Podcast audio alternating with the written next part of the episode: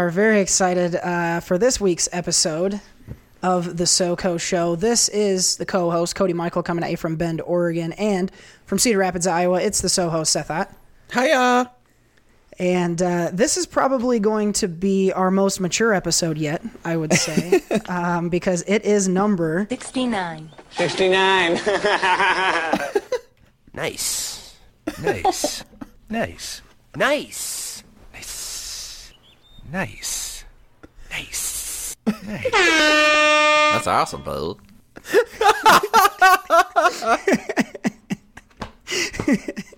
I thought you'd get a kick out of Oh my god. it was going really well, and then and then you finished it off with the That's clip awesome, from bud. last week. oh, have you? Did you make that into a sounder? That's awesome, bud. Yes, I did. oh my gosh. Oh, that's amazing. I got I got all these. All these are sounders that I got here now. So that's new. Um, the nice one is new. So we'll be working all those in. Um, there's another one that I got. Oh yeah, I'll keep that as a surprise. Basically, I redid the soundboard this week, so I was pretty excited to share that with you. I practiced like four times though the order in which I had to hit those buttons. Um, so I'm pretty proud of myself. Oh, I thought that was all one put together thing, and then you just spliced them separately. But No, it was a bunch of them. I, I could have done that. That would have been smart. oh, Jesus Christ, that's awesome. Oh my gosh. Well, um, it is, of course, episode 69 of the show, and we are excited to bring it to you. Uh, lots of fun stuff today. Not a lot in the way of news, so it'll be just a lot of nonsense, uh, which is fitting, I think, for this episode. Um, Yeah, we should we to- probably we should probably say full full disclosure that this is a different recording day, and with all the travel and stuff for Thanksgiving, it's going to be a little weird. So that's why we don't have a whole, whole lot of news. Yeah, that's true. We record uh, today as Monday the nineteenth, so we are uh, just a just a little bit away from watching the uh, the Rams take it to the Chiefs tonight. Hopefully, that is the case. Um, so we'll talk a little bit of football coming up, um, but mainly, yeah, not a lot of news just because it's been a, a short week for us. Uh, also, I want to apologize for the late posting of episode sixty-eight. Uh, was having some internet problems, uh, and the problem was that I didn't have the internet. Um, but now I finally have it, and so the uploads uh, should be back on schedule. Um, we're actually recording before we're posting episode 68, which is kind of weird, but um, that went up a couple days ago, and hopefully this went up on time on Black Friday. So uh, yeah, for your holiday traveling, uh, we hope that you are enjoying the SoCo show, maybe in your car, um, and if not in your car, then I, I guess I don't know where you'd be listening to podcasts. Maybe you're at a bar. Could be at a bar. real far. It could be near or far. Yeah. Yeah. Uh, maybe at night while you look at the stars. If you're cutting yourself while you're listening, you'll probably have a scar.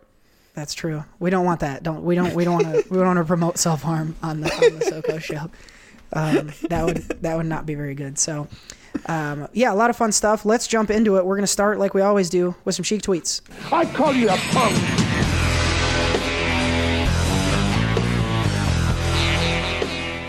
Um, so of course, Thanksgiving weekend, uh, big weekend for movies usually, and uh, I am very excited because tomorrow I get to see Creed, um, which you still may get to hear review potentially. So we're again magic of of recording. We'll may record Time travel. tomorrow. Time travel. Yeah, exactly. But another movie that comes out this weekend is uh, a movie from Disney, uh, which is um, a sequel to uh, a very surprising uh, Disney movie uh, that I enjoyed a few years ago. Um, Iron Sheik is also uh, has has a lot of anticipation. So he just simply says, "Excited!" Hashtag Ralph breaks the internet. Oh my god, I gotta. I um I don't share the Sheik's optimism for that one. Do you? I do actually. Reviews have been really good so far, and uh, Really? yeah, really good. Uh, uh, people are saying kind of not quite as good as the original, but a very enjoyable movie. Uh, a lot of fun little things in there. Uh, it, it keeps the. I think the thing that probably uh, it needed to do, and it sounds like it does, is keep the relationship between Ralph and the the girl, which the name is escaping me. Um, Penelope. Sarah Silverman. Yeah, I can't remember the character's name though. No. Um, but yeah, keeping that relationship um, really central to the story. it, that which it sounds like they do in this, and that that's really the kind of the the key to I think making another another good one. So I'm excited for it. Well, maybe um, I am. I'm going to see it, uh, so maybe it'll be a pleasant surprise. I certainly hope so.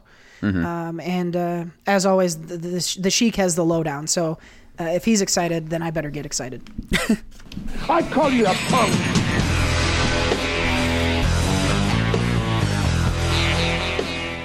Don't forget, folks, audibletrial.com slash SoCo. Hit the link in the description box. You're going to get your first 30 days of Audible and your first book for free. Free.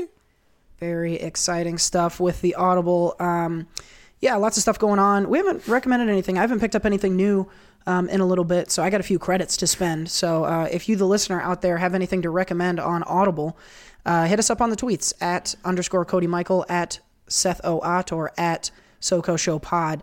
Uh, let us know what you're listening to, what you've liked, um, and uh, maybe we'll get some uh, some recommendations going here on the show.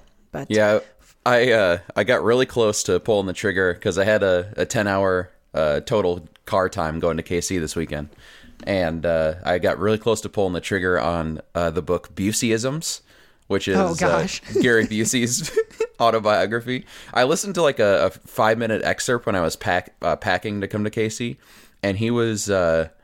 He talks he, like he talks about this majestic time he went surfing with some guy named like Robert or something. But the way he describes it and reads it because he reads it himself too was like really intriguing. But I was afraid I was gonna fall asleep too on on the car ride, so I didn't end up buying it. Yeah, I don't blame you. Um, but Buseyisms may be something to check out uh, for the listeners out there. Gary Busey, of course, huge friend of the show. A symphony of farting trombones. Hank, hurry, padatki. Yay.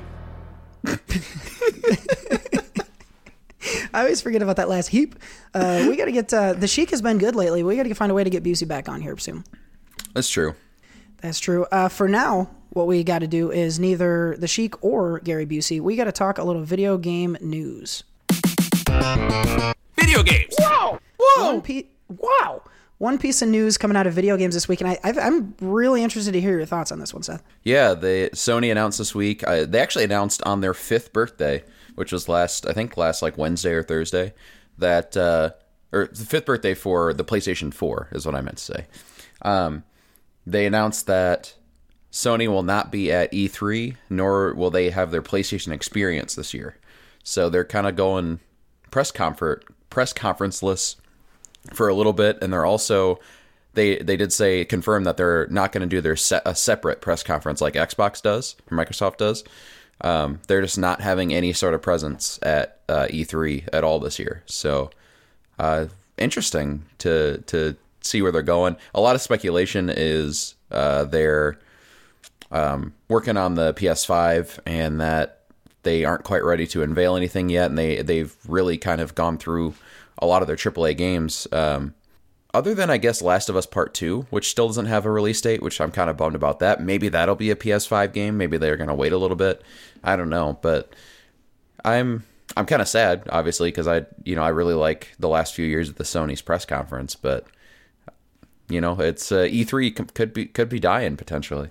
Yeah, this is I, I don't like this scares me a little bit because I I'm a big fan of the major press conferences. I try to watch them all even when I don't have, you know, the console. Um, this is weird. I, I I don't know. I wonder. It part of me wonders if they'll eventually come back to E3, even though they're they're kind of going away from it now. Um, who knows? But it'll be a bummer.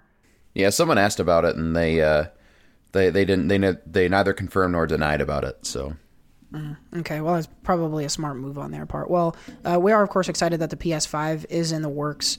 Um, but this is going to be interesting. To, to your point, Seth, yeah, if they start pulling these big um, press conferences out of E3, uh, that is going to do a major harm to that conference. But I think now, let me, I don't know if you have any clarity on this, but is there a chance we'll still see some of the games? Like, will Insomniac or Naughty Dog, will they be present at E3? It ju- so it just won't be the major Sony conference like in years past? Um, that I don't know. I, I would assume because those those two uh, companies are pretty well associated with Sony that, and they don't have their own conference, kind of like a uh, Ubisoft or Activision, EA type does. That I doubt we'll see much of them. But you know they could show up at the Xbox conference potentially too. That's true. That would be pretty sweet. Uh, yeah, interesting things going on. Of course, we'll keep our uh, eyes and ears on the E3 stuff because you know such a fun time for all the gamer nerds. So it kind of stinks that Sony won't be there, but we'll see. I'm sure they got something something up their sleeve. They they don't want to miss the hype train, so I'm sure they'll have some sort of alternative before too long.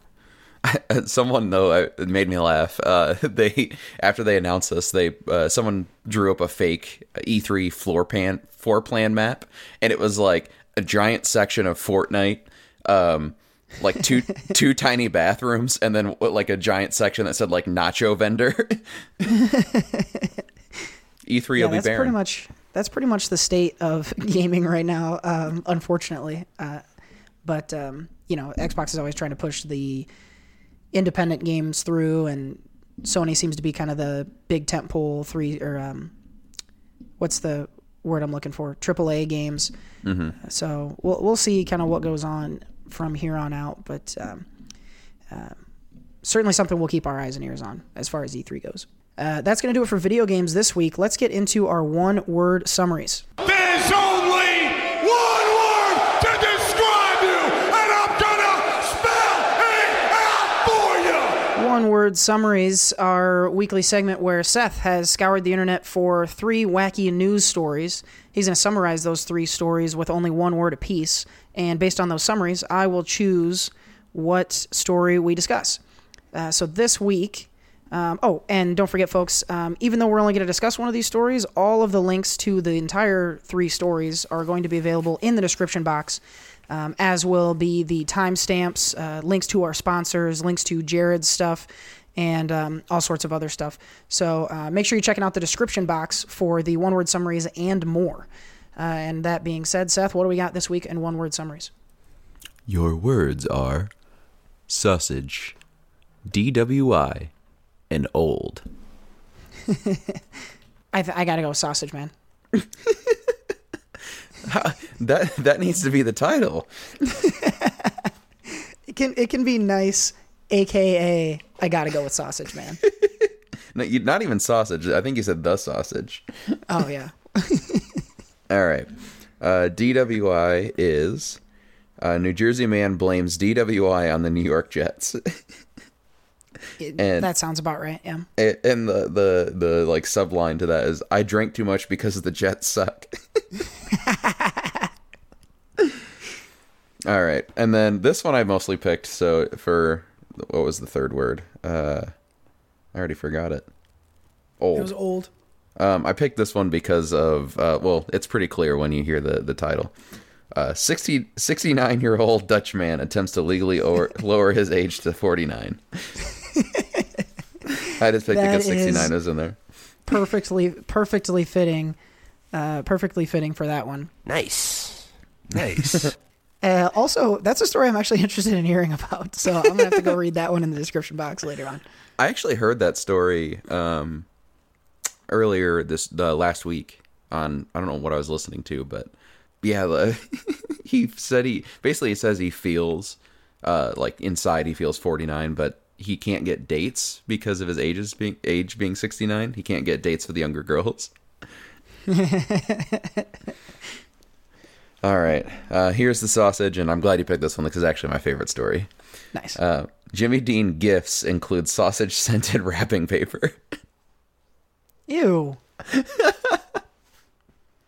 Wait. Um, hmm.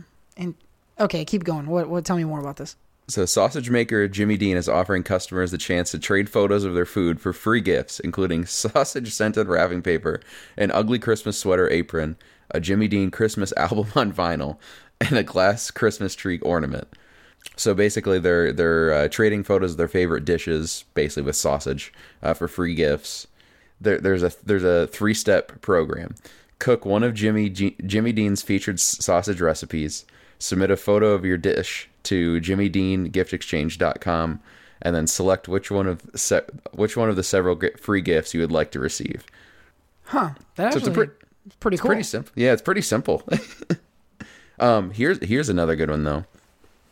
Um, the company said one participant will also win a ten thousand dollar diamond studded belt buckle inspired by Jimmy Dean's famous signature belt buckle. So you could win ten thousand dollars. That's well, you got to sell the belt. That's true. Um, You could probably resell the belt for way more than ten grand too. Jimmy Dean was such a stud and also a weird guy. very weird. They've gotten into sauce. It's funny you forget he was like, wasn't he like a country star or was he a like an actor? Um, he's a singer, Okay, yeah. but I think he was also an actor. I think too. I think he might have done both, or It's there might be like two George. Foreman. Like no one really knows. Like most people don't realize what he used to do. They just know him for the thing he did after. Right. Um, which one would you choose though if you were to if you were to do this? Um, that apron sounded pretty cool. You wouldn't do the, you wouldn't do the, the sausage wrapping paper. No, well, I, I would get that and I'd send it to my enemies. That's what because that sounds terrible. No, you'd send it to me and I would enjoy it. Actually, yeah, that's probably exactly what I would do. I'd wrap up a dookie in it and send that to you. The sausage dookie. I take one of those every Sunday morning. Oh my god, we got to get out of this segment. This has been one word summaries. There's only one word to describe you, and I'm gonna spell it out for you. It has been so far and a very exciting week 11 in the NFL. So let's talk about that in sports. Sports. And boom goes the dynamite.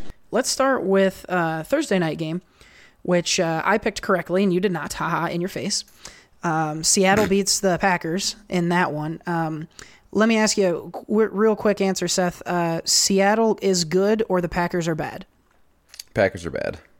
Okay, I agree with you. Uh, Seattle moves to five and five. They're still four games behind the Rams. Um, probably not any chance in that division, but weirdly enough, they are right now um, in the wild card hunt, uh, right behind the Vikings. So 500 currently pretty pretty um, pretty close to getting you into the playoffs. So um, interesting stuff there. We had um, a big game last night. Uh, the Vikings fall to the Bears. Uh, I will Sure ask you the same same question: Bears great or Vikings not as good as we thought? Um, I think a little bit of both in that one. Um, I do think the Bears are actually a, a pretty pretty damn good team. Um, Mitch Mitch Trubisky's playing lights out right now, and no one can stop their pass rush. They they have, I mean, just Khalil Mack by himself is pretty. He's, he's a huge difference maker, but they have um, some some really really basically studs on on their line. The Akiem Hicks and then uh, Roquan Smith have been devastating along that. I mean, and that's Khalil Mack has missed a bunch of games this season too. So, and they were talking about it last night. Like he's missed, I think he's missed four games this season, but he's still like top three in, in sacks in in, in the league right now. I mean, he's he's just fucking ridiculous. Or at least he he must. be It's either sacks or like pressure on quarterbacks that he's top three in. So, I mean, he he's a, a freak and. uh that defense. I mean, they have they have some outstanding corners. They're leading the league in, um, and I think in interceptions total. They have the best turnover turnover differential, and they've already. I mean, they've played they they played some tough teams. Uh, come you know for, prior to, um, the their their buy and everything like that. Um, they they do have like the fifth easiest schedule remaining for the season, so I think they have the division locked up at this point. Um, and I know the Vikings have like a top five hardest schedule, and Packers don't have a, a great schedule either. So, um, yeah, we'll see what happens. But I, I do think the Bears, I think the Bears are, are pretty legitimate and could cause some trouble for some teams in the playoffs. I'm going to go ahead and agree with you on this one. I think uh, it's going to be really interesting when they go to Minnesota in a few weeks. I think that's going to be another big game, um, kind of a revenge game for the Vikes. So Bears will have to bring it to that one. Um, I have circled on my calendar a, a, a game between the Rams and the Bears. Uh, that honestly is worrying me uh, because it is in Chicago where it's going to be cold and the type of game the Bears play. If they can get some home games in the playoffs, they could watch out. they might actually be a threat because uh, that's a tough Right. place to go in and play, and that's a team that's built for that environment. So, um, interested to see what they do. Right now, they're the three seed behind uh, the Saints and Rams, and they're right behind. They're two games, I think, behind the Rams. With uh, they've got three losses. So, um, watch out for the Bears this year. Yeah, the Vikings, I think. Um, have some stuff to figure out. Uh, I didn't get to watch last night's game, but I, I kind of kept attention to the game cast. So um, we'll see. I, you know, I'm not putting them out of contention yet, but uh, they're gonna have a tough climb to uh, get that division if they want it. But the, it seems to me like the the wild card is kind of you know theirs to lose. Um, but we'll see. It could get competitive if Seattle keeps winning. So. we shall see. Um, uh, around the NFL, uh, Saints win again in just a they just they're beating the fuck out of teams. I, I don't think it's. and yesterday it was the Eagles, um, who you know the Eagles have disappointed this season, sure, but they're not a bad team, I don't think. And Right. and the Saints just made them look awful. And I, I think the Saints right now they have to be the team to beat, especially in the NFC. Um, I don't know if anybody's going to be capable of going into New Orleans and winning. So, uh, like the Rams and Bears are going to have to try their damnedest to get that top seed. Otherwise, I think uh, I think uh, the Saints have to be the front runner in the NFC. Wouldn't you agree?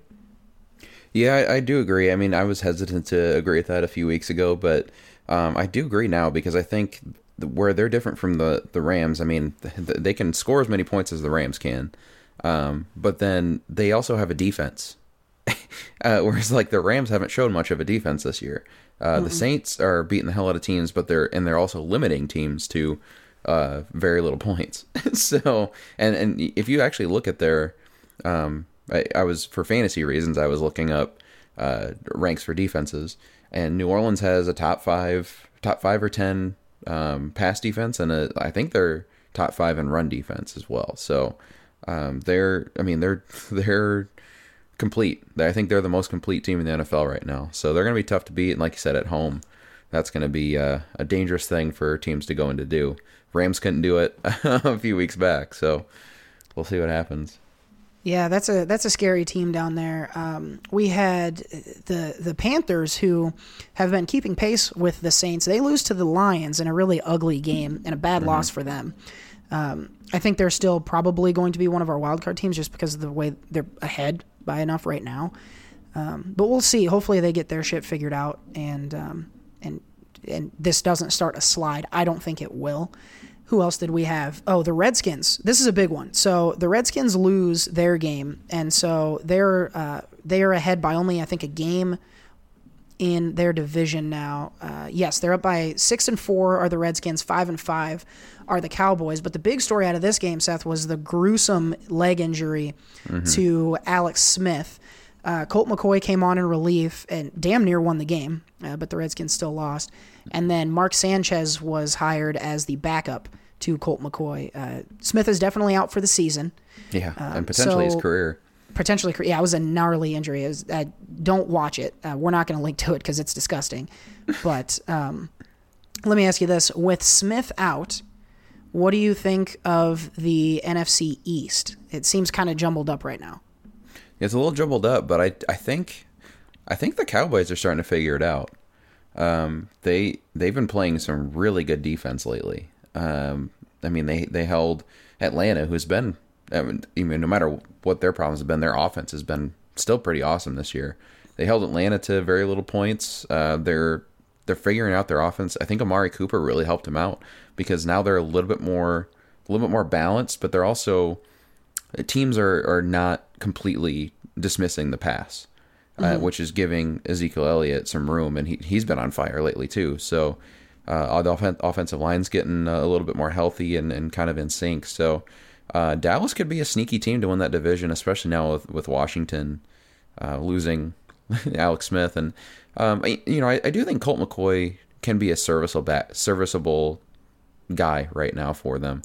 Um, you know, he's he's shown flashes in the past, and he's he's always been really solid. He's never been you know a game winner or anything like that. But um, the way that Washington's offense has been this year, Alex Smith has been nothing more than a game manager at this point. So I, I think that Colt McCoy can do similar things. So uh, I don't think they're completely out of it just yet, but I think Dallas has been coming on strong lately. Where I think they they might I think they might might uh, sneakily win that division.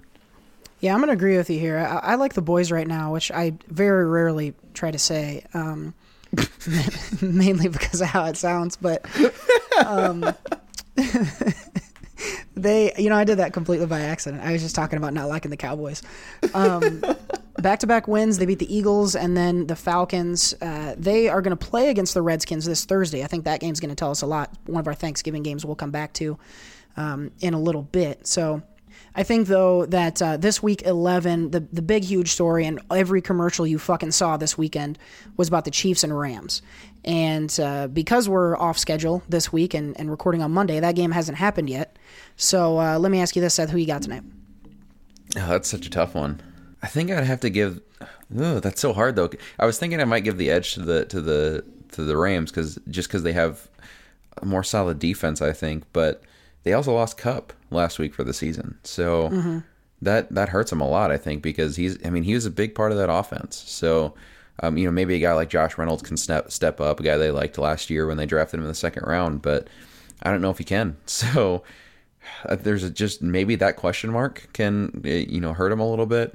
They're they're very evenly matched. Uh, I, I do think though that that the Chiefs now, you know, if you look at their overall roster construction, I think they have just a few more pieces on offense than the Rams do at, at this point. So I might I, I think I might go with the Chiefs. Okay, sure, fair. Uh, I don't disagree with anything you're saying, but you're you're still wrong. Um, Ra- Rams are going to win this one in a statement game by two touchdowns. Uh, I'm confident in that, and that game is going to start uh, in not too long, so we'll find out pretty quick. Oh Jesus! Um, real quick, circling back to the Alex Smith thing. One thing I thought that was really, really weird.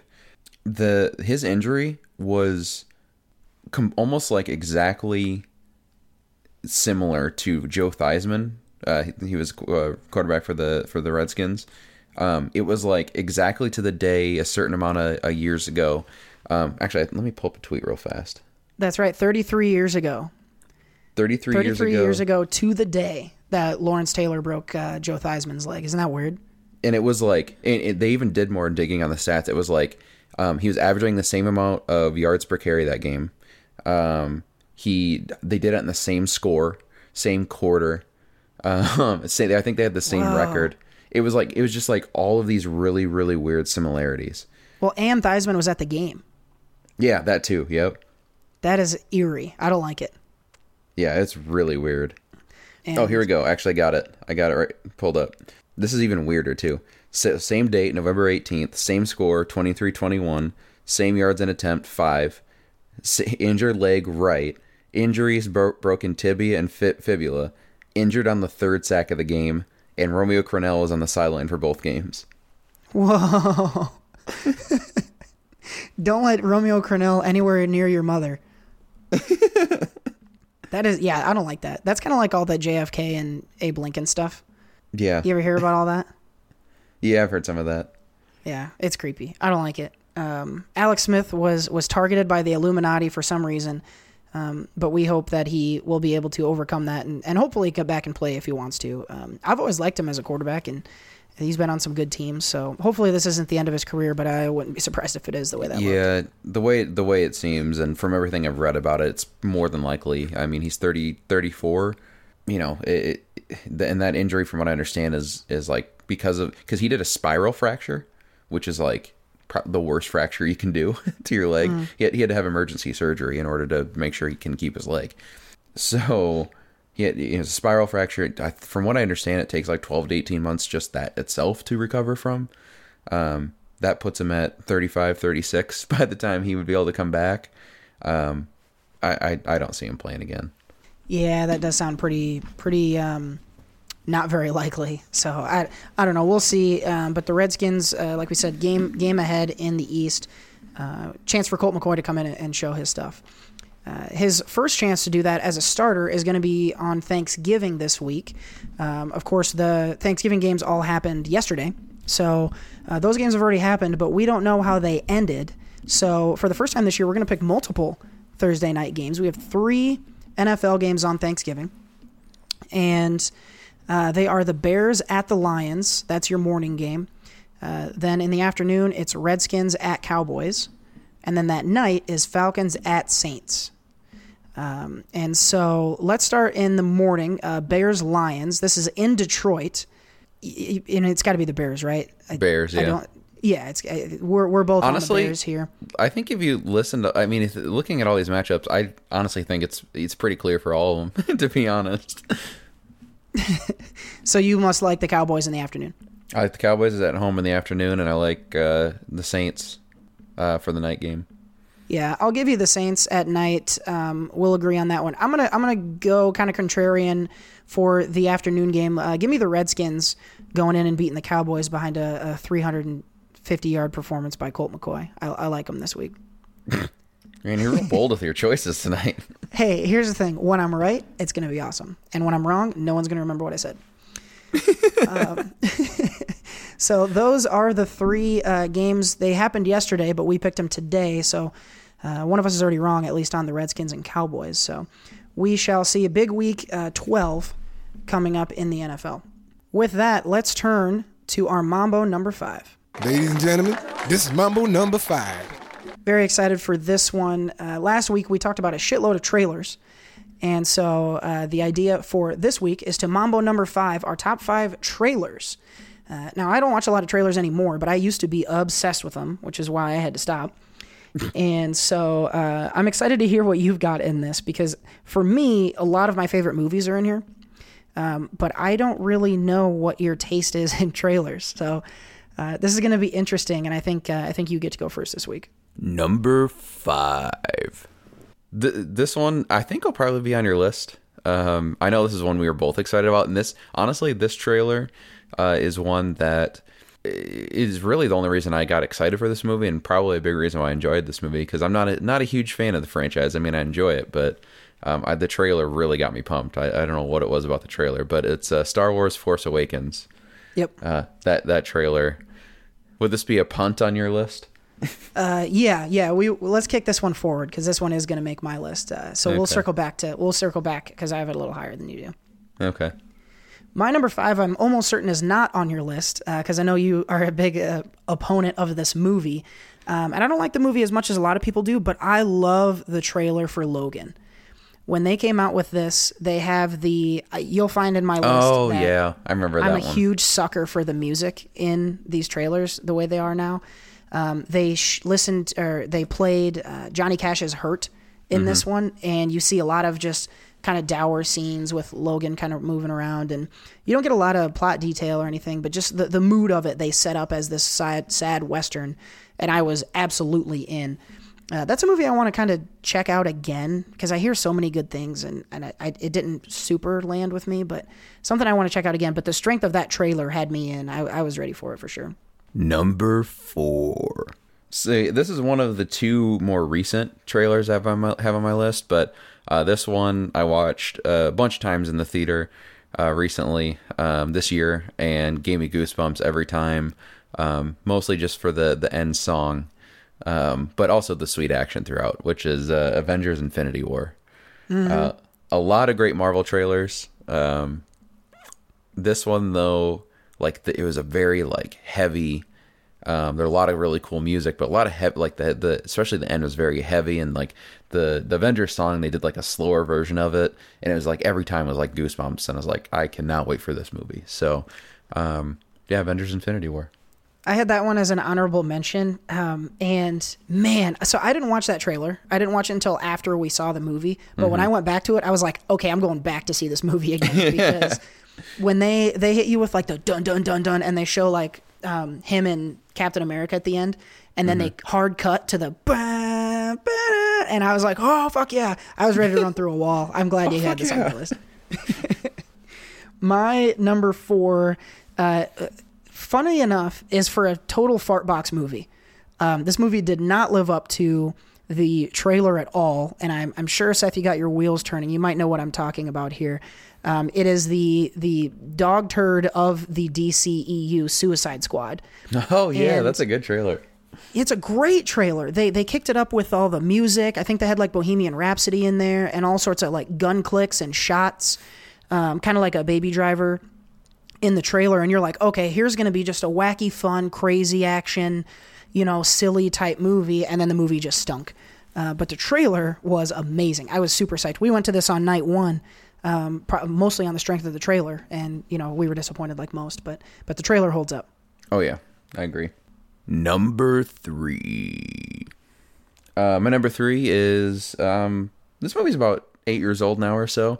Um, probably one of the first trailers that actually like was like, okay, I got to go see this movie. And it, it, it this is at a time when I was um, really starting to get more and more into movies. But uh, the trailer is for Inception. Do you Oh, that this? is a great one. Yeah. Change, Um, change the game. Oh yeah, definitely did. Um, the the I wrote, I just went went back and rewatched it because I, I like I thought of that I thought of it and put it on my list. I'm like, but I, I want to go back and watch it just to make sure it still holds, and it definitely does. Like mostly this one is because of like the shots and stuff. A lot of like the um the, really the, the the most the one that sticks out for me in, in my mind the most is when uh it's leo and, and ellen page uh sitting at the sitting at the the table and you see like the everything moving around them you know like everything goes in slow mo and then they show like the buildings moving you know you know like kind of how like the skyline moves towards them and it's buildings like you know coming at them from the top type thing. Um just a lot of like that cool those cool shots. And i'm like this is fucking nuts. I gotta go see this movie. Um, and every time i saw it i just got more and more excited for it. So um know, at that point i mean that was my first um well no it wasn't my first. My first exposure to chris nolan was was dark knight um which that that trailer that original dark knight trailer i don't really remember it very well so i can't i didn't that's why it's not on my list but um I inception just I remember, remember, the Batman Begins trailer where they had uh, Nickelback. see i only i saw that after so i, I barely remember that Yeah. Um, but uh, no, th- this uh, this Inception trailer though I, I still remember uh, because of the cool shots and everything, and and uh, yeah, got me into the to, into the Nolan the Nolan uh, Nolan verse. Well, and you had the uh, the epic Hans Zimmer horns that were used in every movie after that. So total total icon of a trailer. Oh yeah, My number three uh, was probably at the time like the second or third most hyped I've ever been for a movie, which is funny to say now because it's Power Rangers. and they had a trailer. So both trailers for this were amazing. One of them had a Halsey cover of "I Walk the Line" by Johnny Cash. That is incredible. And then mm-hmm. the other one, the one I'm more referring to, has Kanye West's "Power." as Yeah. part of the trailer, and you get to see he he he does like a it's morphin time, and you get to see like hard cut or like really quick cuts of them doing shit, and then you get a slow mo spacewalk of the five Rangers coming up the hallway to Kanye West's Power, and oh my god, I would have punched my mother if you asked me to after watching that trailer because I'm get I'm just shaking in my seat just thinking about it now. That one was fucking hype. yeah, that was a good one. Number two, um, my number two is gross. Um, Oh wait wait wait wait wait wait. Oh, that's nasty. I've been waiting for that one. That's a good one. Uh, my number two is is the another uh, the other recent one. Um, this movie just came out actually a few months ago, but every single time I see this trailer, um, and, and this is like not there's this that's not even an exaggeration. Every time I see this trailer, I get goosebumps, and I've even seen the movie seen the trailer after I saw the movie, and it gave me goosebumps. and it's uh, it's Star is Born. Yep, I knew you have. This is the only one I knew you would have on the list. I love that trailer so much. Um, and luckily the movie I enjoyed a lot, so it didn't ruin my enjoyment of the the tra- the trailer. But um, I saw the trailer like six eight months ago, and even then I was like, I have to see this movie. And then I would just see it over, and I've probably seen this trailer ten times uh, in the last you know how many months now. But um, again, every time goosebumps and the music and it starts and i can act i can, can see the whole entire trailer in my head like when i think about it so um yeah i i uh, i love that trailer a lot That was a great one. I I specifically like in that trailer they they cut to that slow mo of them walking off the bus and it's like an off center shot. I love that. Just one of my favorite shots of the whole movie, and it I just really enjoyed that one. And of course you have Lady Gaga singing, which is probably the reason you're talking about chills. But um, yeah, that is a that is a really good one. I figured you'd have it on. even the beginning where he does the maybe it's time we let the whole the, Oh, that yeah. song yeah I really like that song. yeah so no i yeah i love that trailer a lot My we're on number two here. Um, I had a hard time with my number two and one, um, and so I'm gonna go ahead and put number two as the one you listed before. This is gonna be Star Wars: The Force Awakens. okay Um, This is holy shit a good trailer. It had it had everything you could have wanted in Star Wars. You get the the the villain voice uh, that we end up learning is I think Snoke. Um, you get the the cool reveal of the, the Millennium Falcon showing up with the the horns from the original score. Uh, you get to take a look at, at Rey and Finn, and you get Kylo Ren firing up his lightsaber in the snow, which is one of my favorite shots. Um, I yeah, this was this was this is probably the number one most hyped I've ever been for any movie ever, and uh, the trailer was a big part of that. So I, I I was psyched that you had it on your list. I thought you might have it as an honorable mention, but for me, it's number two. No, I I mean it's part of probably why I enjoyed the movie so much. To be honest, is is the trailer is so damn good. Um, and then you doing the, the you had the fucking Kylo Ren right lightsaber, and you would do that snow thing all the goddamn time. I, I do it. I still do it, and I probably do it more often now that I live alone. Oh Jesus. Number one. Uh, number one for me. So you talked about the most hyped I've ever been for a movie, and I think this movie is it. Now it didn't quite live up to what I wanted out of it. I was kind of underwhelmed by the movie, but the trailer every time I saw it just made me more and more and more and more pumped to the point where I just like wanted to hit someone. Uh, and that trailer is The Dark Knight Rises Yep. um the the chanting the bassa bassa that oh Yep. every every time I would get so fucking hyped for that movie and it has like the you know all that stuff in it the Batman song um the Hans Zimmer one um it that trailer was just badass and like got you really excited for the for the final you know the the finale of the the trilogy and um I remember it actually came out uh th- that so that came out a few weeks after uh, maybe even a month or so after Avengers. And so I remember seeing the trailer before I saw Avengers for the first time.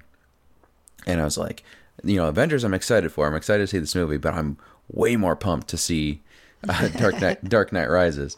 Um, and then I actually ended up seeing Avengers a few more times after that because I loved Avengers so much. And then when I saw saw Dark Knight Rises, I was like, I liked Avengers way more. So um but that trailer was great and uh still like you know i can still remember again that one pretty much and that that's been what it came out in 2012 so it's been six years i can still remember that trailer pretty much beat for beat too so um yeah love that love that trailer They set up Bane so well, and I loved him. I thought he did. I thought he was great. A lot of people don't. A lot of people are disappointed by him, but they they do a really good job of setting him up in that uh, in that trailer. Do you remember? Did you ever get to see the sneak peek that they showed before some movies before that came out, where they showed the entire opening scene with the planes? i think i just saw it online i don't think i saw it in the theater That scene specifically sets up Bane as the most badass ever. Uh, so yeah, and they do so in the trailer as well. So I, I was I was with you right there on the hype. My number one is going to come as no surprise as anybody, and I'm also going to cheat on this one. Um, the best trailers of all time are any of the Mission Impossible trailers, jesus christ specifically the last two. Uh, the ones for Fallout and for Rogue Nation, I think are so amazing, especially the one for Fallout. when you have the guy, in fact, if I have to pick one, it's going to be Fallout. Um, because you have the voiceover of the villain, you know, doing the whole uh, it's the fallout ethan of all your good intentions. And then you know ramp up to psycho crazy fucking action shots with the damn damn damn damn and then the close of him in a shot that isn't in the movie flying a helicopter head on into a truck. Like you're not you're not not able to do a backflip after you hear that or watch that trailer. It's fucking sweet. And i didn't even see it till after the movie but i was like yep i'm going again i just liked the in that trailer the you can't fight the friction Yeah. oh, and and you have Henry Cavill fucking with his oh arms. yeah that was Oh, pretty was- awesome That's such a great trailer. Yeah, that's easily number one for me. You got any honorable mentions? i do not I've got a number of them actually. Um, another DCEU disappointment. I love the Justice League trailer. Um, they Yeah, have the one. they have the Beatles song on there, and then also um, "Icky Thump" by uh, the Black, uh, sorry, the White Stripes. I thought that was an awesome trailer. Um, I don't know which one, but in the Harry Potter series, one of the trailers ends with him, um, with Harry going "Expecto Patronum," and then it like flashes, and then the the title comes out. i think that's prisoner of azkaban I would have guessed that one, but I wasn't sure if it was one of the end one. But that one was like that's talk about your your chills last shot.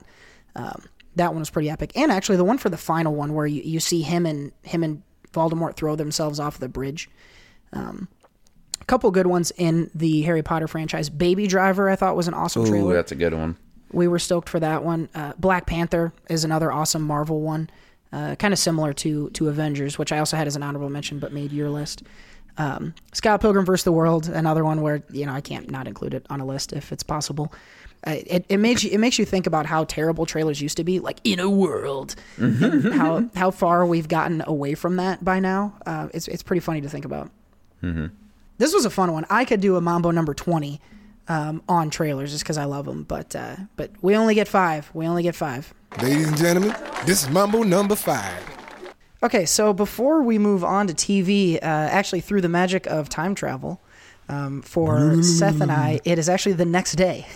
so uh, even though the, the uh, podcast hasn't changed for you, the listener, uh, we now have watched possibly one of the best football games ever played, and Seth has now watched Creed too.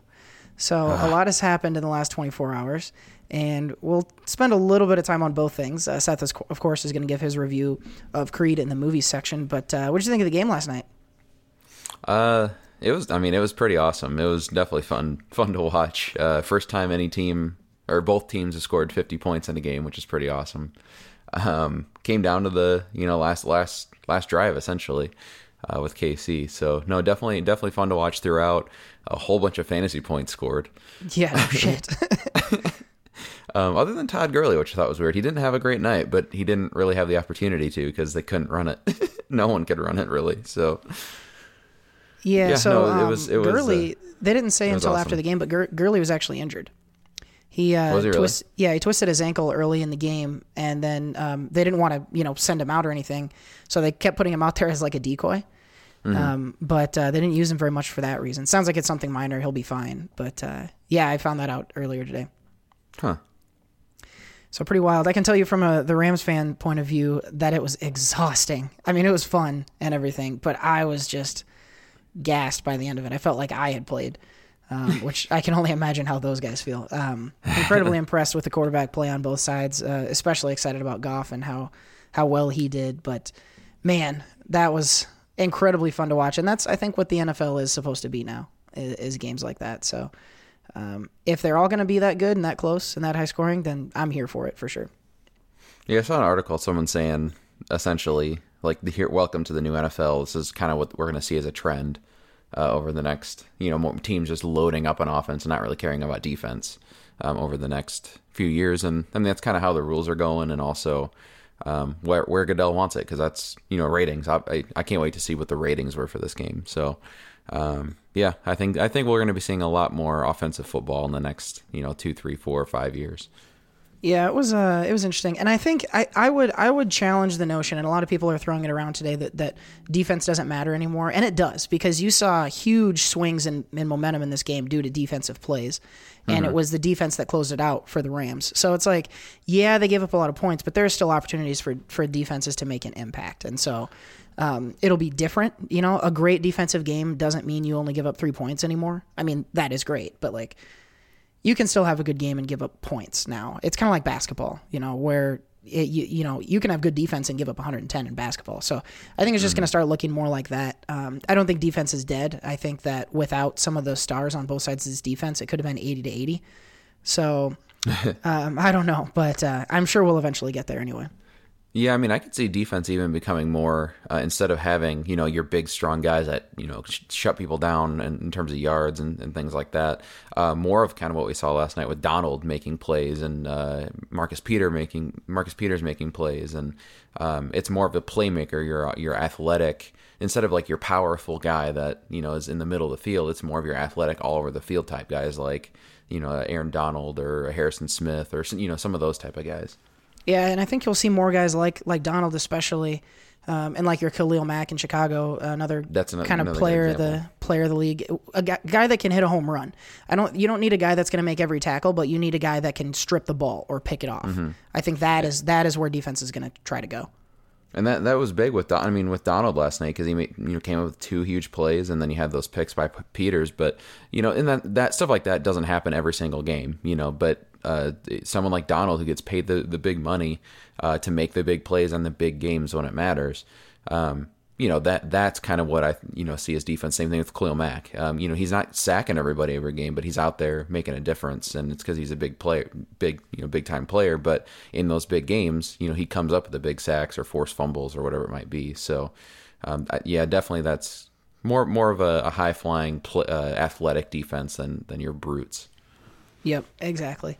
Um, I love both of these teams. I think they'll at least go deep uh, in the playoffs. Whether or not this is the Super Bowl, I don't know. A lot of things need to go right for that to happen, especially in the postseason. A lot of good teams in both uh, conferences, including the Saints, I think would have something to say about that. So, um, yeah, great Yeah, game. Saints Uh, Chiefs would be pretty awesome.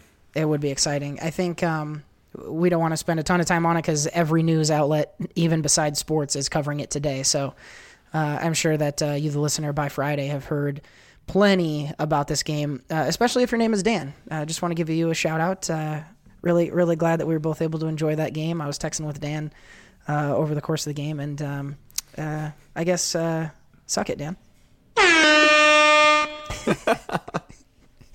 All right, let's get to the show prop, but let's get back to the show proper, and we're going to move on to TV news. That's what she said.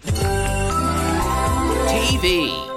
TV, of course, brought to you by Mike's Wood. It's the etsy.com slash shop slash cornfed and wed. Oh, Mike Wood. I left that in an awkward spot, but uh, thanks for the help. Uh, if you want to get your wood worked, you want to get your wood worked, make sure you're, you're getting it worked by Mike. Wood. Uh, let's turn to some news here, and uh, very excited about this first piece of news. Uh, we found out that one of our favorite shows, uh, we reviewed it last week in episode 68, Big Mouth, has been renewed for a season three by Netflix. Uh, I am personally very excited about this. I think that this is a show that could go several seasons. Um, As long as people continue to be entertained by the kind of shtick of it all, there's a lot to be covered for these characters in this time of their lives. So I am very excited to see a season three. Uh, I would assume that you are in agreement on that. That's awesome, Bubba. That wasn't even the sounder. This is the sounder. That's awesome, bud. There we go. That's awesome, bud. it's pretty good. Um, yeah, uh, Big Mouth season three. Very excited. We don't have a release date or anything like that yet, uh, to my knowledge. So we will keep an eye out for that. Um, but very excited. If you haven't seen Big Mouth, guys, and you're listening to the show, make sure you get out there and watch seasons one and two are on Netflix now. Yeah, th- I was thinking about that too, and I was watched I watched the reveal video or whatever when they announced it, and uh, I was like, the, the, I thought about it like the show could go on forever because it is just their voices, you know, and like Yeah, they the kids really, don't grow up. and they haven't really like dictated a timeline of like I, they might have said what grade they're in, maybe I don't know, um, and they've kind of gone with ages a little bit, but you know that because the time of an animated show is is com- you know not relative at all, they can go on for forever. Yeah, it'll be interesting to see how long it keeps being, you know, like I said, the shtick of it all. Uh, how long that continues to entertain, we, we'll see. But uh, the subject matter, there's plenty of it. Kind of like um, uh, how I've heard heard you describe BoJack Horseman. It's like i as long as the the guy with a horse head continues to to be okay with people, um, there's a lot of shit they can cover. So let's turn to another show that we were big fans of um, in 2018. It's the Bill Hader led show uh, Barry. And we've known for a while that we can expect season two, uh, but Seth, it's not sounding like it's going to come soon. Uh, we're going to have to wait a little bit. Yeah, delayed it to 2020. Um, the creator of Barry, I think, he, he's he's also or not creator, but uh, showrunner of Barry is is also a showrunner on another HBO show, and I think it might be Silicon Valley. Not 100 percent sure on that.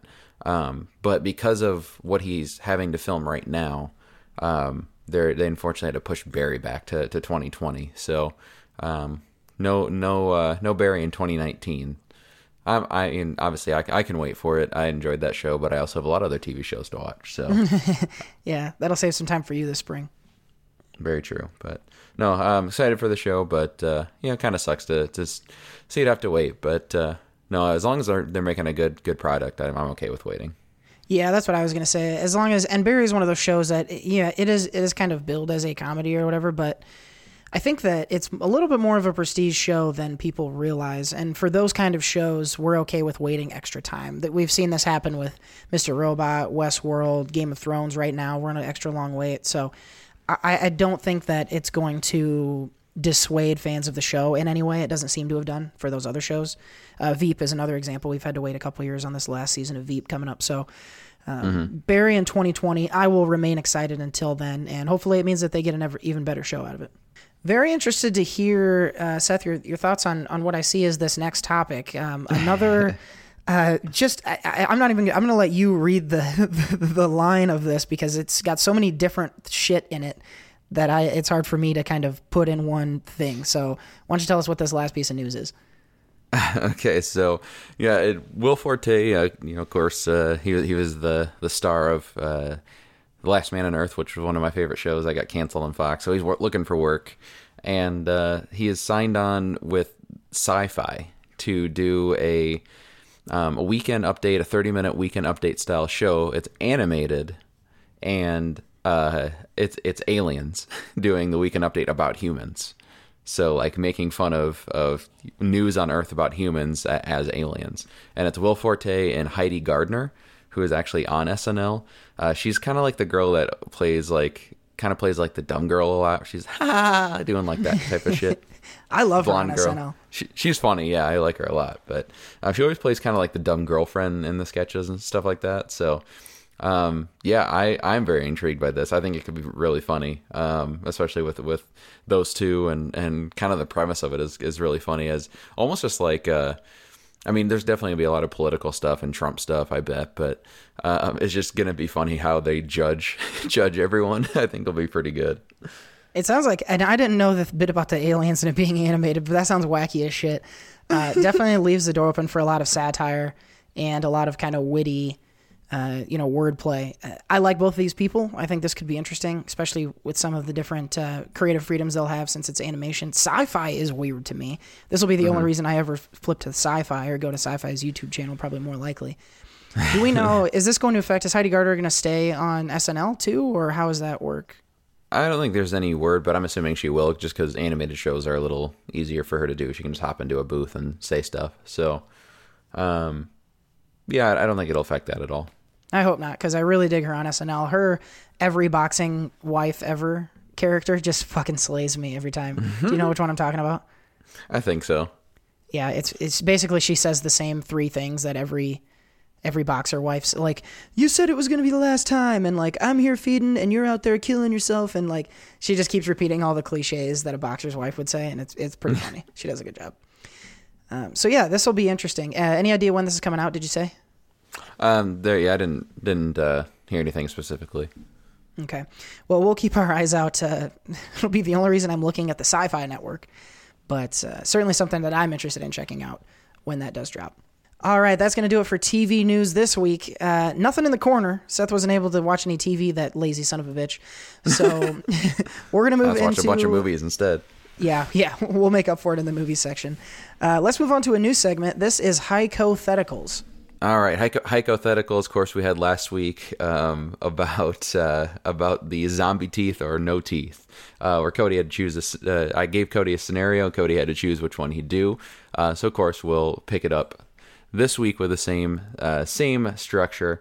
Um, so, last week Cody mentioned uh, Tom Cruise flying a jet, and we all know how much Cody loves Tom Cruise, Damn and it got me thinking.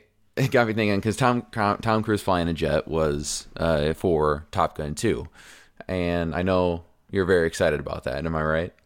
Uh, yeah, yeah, definitely. I would. I think okay. yeah, we can agree on that. Mhm, Yep. mhm, Yeah. mhm, Totally. Okay. Yep. So, um, got me thinking about Top Gun and then also Mission Impossible. And so, my hypothetical this week is not uh, nothing nothing perverted or gross. Uh, this one this one could be a real a real thinker. Um, is it um, the, your your two options are one a the a really awesome Top Gun two. You get only one of those, or three mediocre Mission Impossibles. Which would you rather have? Oh fuck, that's actually difficult. Um, obviously, you know that I care more in general about Mission Impossible. So to think that they would be mediocre about them is very tough. Um, Top Gun, I, I enjoy Top Gun, but and and out of those, t- I mean, because if you think about it, so and here's another maybe layer. I mean, Top Gun two is happening no matter what. We don't know what's going on with Mission Impossible. Uh, Did they announce another Mission Impossible? yeah, there is uh, there's at least one more in the works, and McQuarrie is going to be back. So very exciting. Okay, so we know there, there's at least one more coming out of each, and but Mission Impossible is more than likely, you know, probably going to have more. Uh, whereas Top Gun 2, I mean, there's nothing guaranteed. We don't have a track record. There's just one movie that people like, but it's from the 80s, and you know, it's you know, it, it's looking back, it's not the best movie ever, but it, it's still pretty good for the 80s. Um, there's a really good chance Top Gun 2 could suck. So you know, this one here is guaranteed awesome Top Gun 2 or three mission mediocre Mission Impossibles, which again, still Mission Impossible. So, you know, it's just it's like pizza. It's still pizza. Um, okay, I think I've reached a, a thought on this, and and uh, here, let me explain myself. I would rather have one guaranteed awesome Top Gun two. Um, the reason being that I don't think Mission Impossible needs my wish to get three more movies. Um, I think I can just let that go as it was going to, and they'll do their thing. I would rather get one, and I believe this next one will be amazing uh, because McQuarrie's back.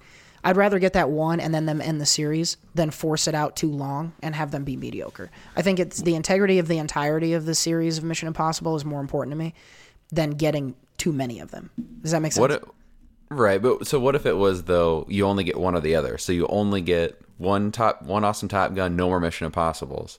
Or no Top Gun 2 and three more mediocre Mission, Mission Impossibles. Oh, okay. So I don't even get any Mission Impossible if I choose Yeah. Top Gun. Okay. Well, in that case, yeah, I changed my answer. I gotta have Mission Impossible. You even if Mission it's Impossible. yeah, even if it's gonna be mediocre, like you said, mediocre Mission Impossible is better than most other movies. Uh, and Top Gun, I'm not super attached to. It would be nice if it were awesome, but I don't need it to be. Um, yeah, as long as I get more Mission Impossible, I'm going with that. Uh, even if they're mediocre, I'm gonna love them, and then I'll just argue with people like you who say they're stinkers.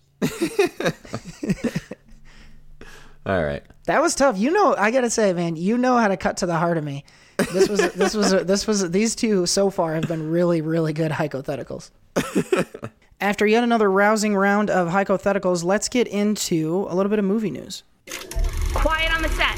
Can we please have quiet on the set? Movies. So, uh, movie news this week is brought to you by Mathis Designs. It's our good friend Steph Mathis. She's a graphic designer out of Des Moines, Iowa. All sorts of awesome stationery, uh, cool um, uh, invitations, and, and different items that uh, have been designed by Steph herself. So, make sure you check out the store. It's etsy.com slash shop slash Mathis Designs. Paid. That's right. You got to pay for those. Uh, another thing you might be wanting to pay for is honestly one of the strangest projects I've ever fucking heard of. And it is uh, Once Upon a Deadpool, which uh, I guess is going to be like a PG 13 re release of Deadpool 2 with some intercutting of Fred Savage getting the story read to him. Am I missing that? So is, is that, do I have that about right? Yeah, that's correct. Okay, so we finally got a trailer for this this mystery project. I'm assuming you've seen it. Uh, I have not actually because I don't care. Oh, you haven't seen it. Okay, well I haven't seen it either. Um, so maybe we don't need to talk about it. Yeah, probably not. Let's do this. Let's use this time instead to direct everyone to uh, the YouTube chain YouTube channel of one Jared YouTube Buckendall. chain. At Jared Buckendall. and you can check out his trailer review. I know he's done it. Um, I know that's up on the channel. We're going to link to that in the description box, so make sure you go check that one out down below. Once again, that YouTube channel is At Jared Buckendall.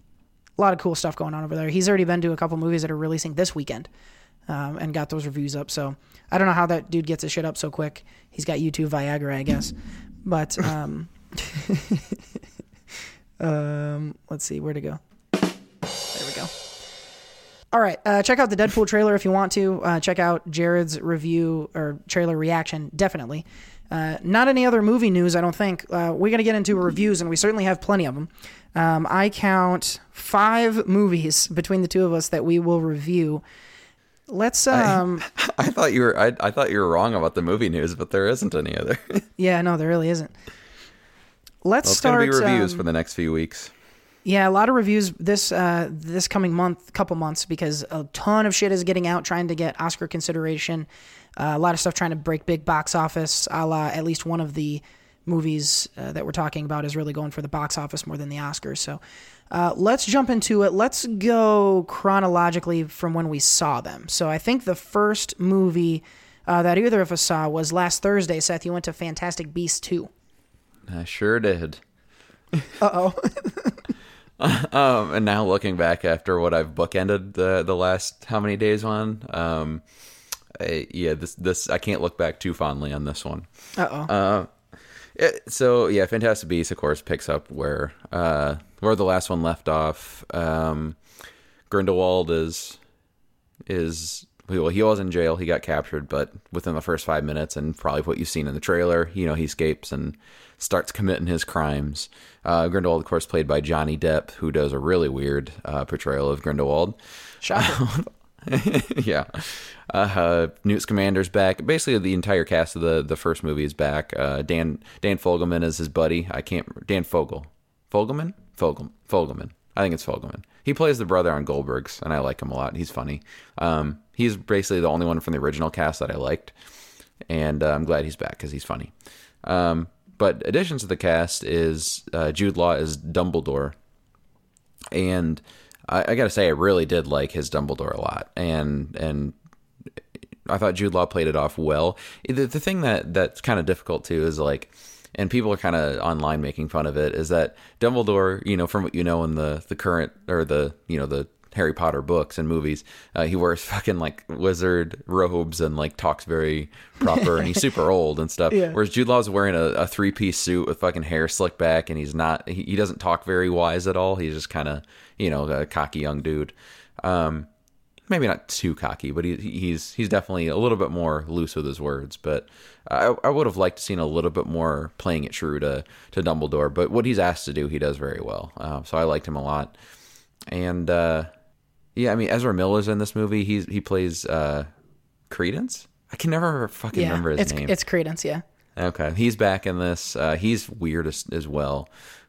um, I just so basically what I've been kind of saying about this is I liked basically half of the movie, which is uh, the half is all of like the Harry Potter lore stuff. So your Dumbledore uh, stuff that's going on. The Grindelwald uh, storyline was was interesting. Uh, he had some Lestrange stuff going on, but the Bellatrix Lestrange family thing going on. Uh, Nicholas Flamel, Flamel was in it. Uh, so you've never seen him before, which is which is kind of cool to see him, and a bunch of Easter eggs involved with him. So that's basically what I liked was kind of like searching through the movie, finding the Easter eggs, because the first movie didn't really, the first Fantastic Beasts didn't really have that. It was just kind of setting up the the the world that I really didn't care about because uh, the half of the movie I didn't like is Newt Scamander, and I can't stand him still. So um, I just don't. I don't think he is a, a lead for a movie. He is he he would be a really good supporting character because he's so weird and quirky, and he's kind of got some some funny lines, and um, he's got a, you know a little bit to him, but. Uh, he's not deep enough, uh, deep enough of a character, in my opinion, to to lead a, lead the movie. Um, and that's not to say that I, that I dislike Eddie Redmayne and what he does for the role, but I just think the character is not just not a good fleshed out character. Um, Would you say he? You know who he sounds like? He sounds like Melissa McCarthy in every movie.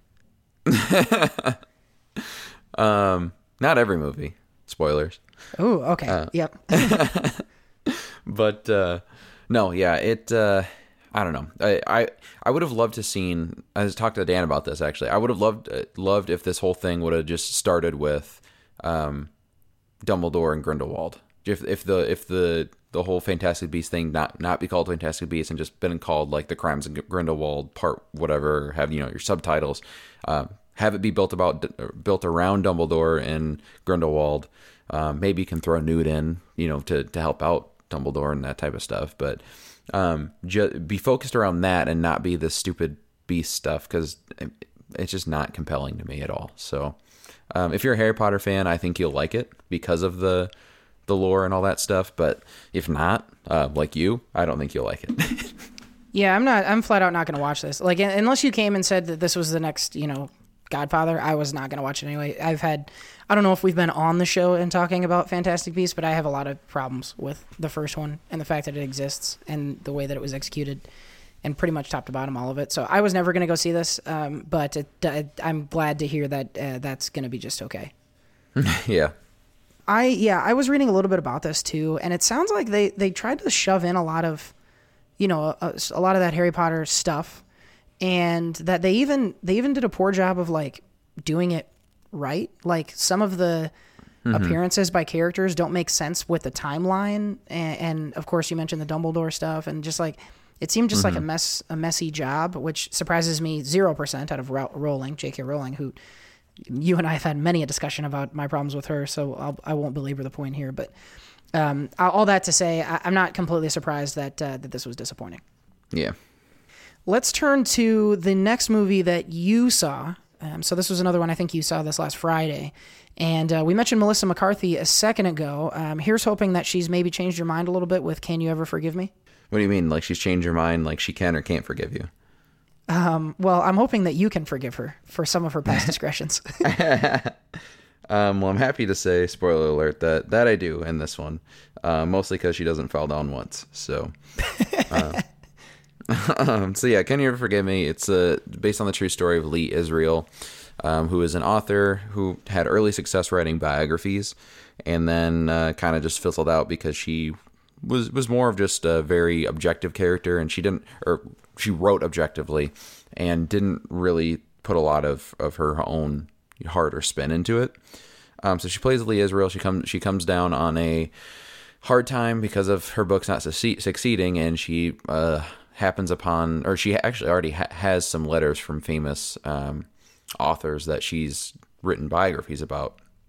And one of the uh, bookstore owners who buys the, or collectors who buys the the letter says, "Hey, um, you know, I can give you this, but you know, if you have any more juicy ones, I'll give you this amount." So um, that's when Lee Israel decides to put her own spin on it and forge some of these. And of course, that's not legal. So uh, there's a little bit of uh, a, a bit of uh, a, a not really heistish uh, style, but just kind of a you know a little bit of crime, crime. Not really a thriller though, just a little bit of crime elements thrown in, a little bit w- with some comedy and some drama. So uh, of course, stars Melissa McCarthy and Richard E. Grant, who plays her friend uh, Jack Hawk. Um, he's a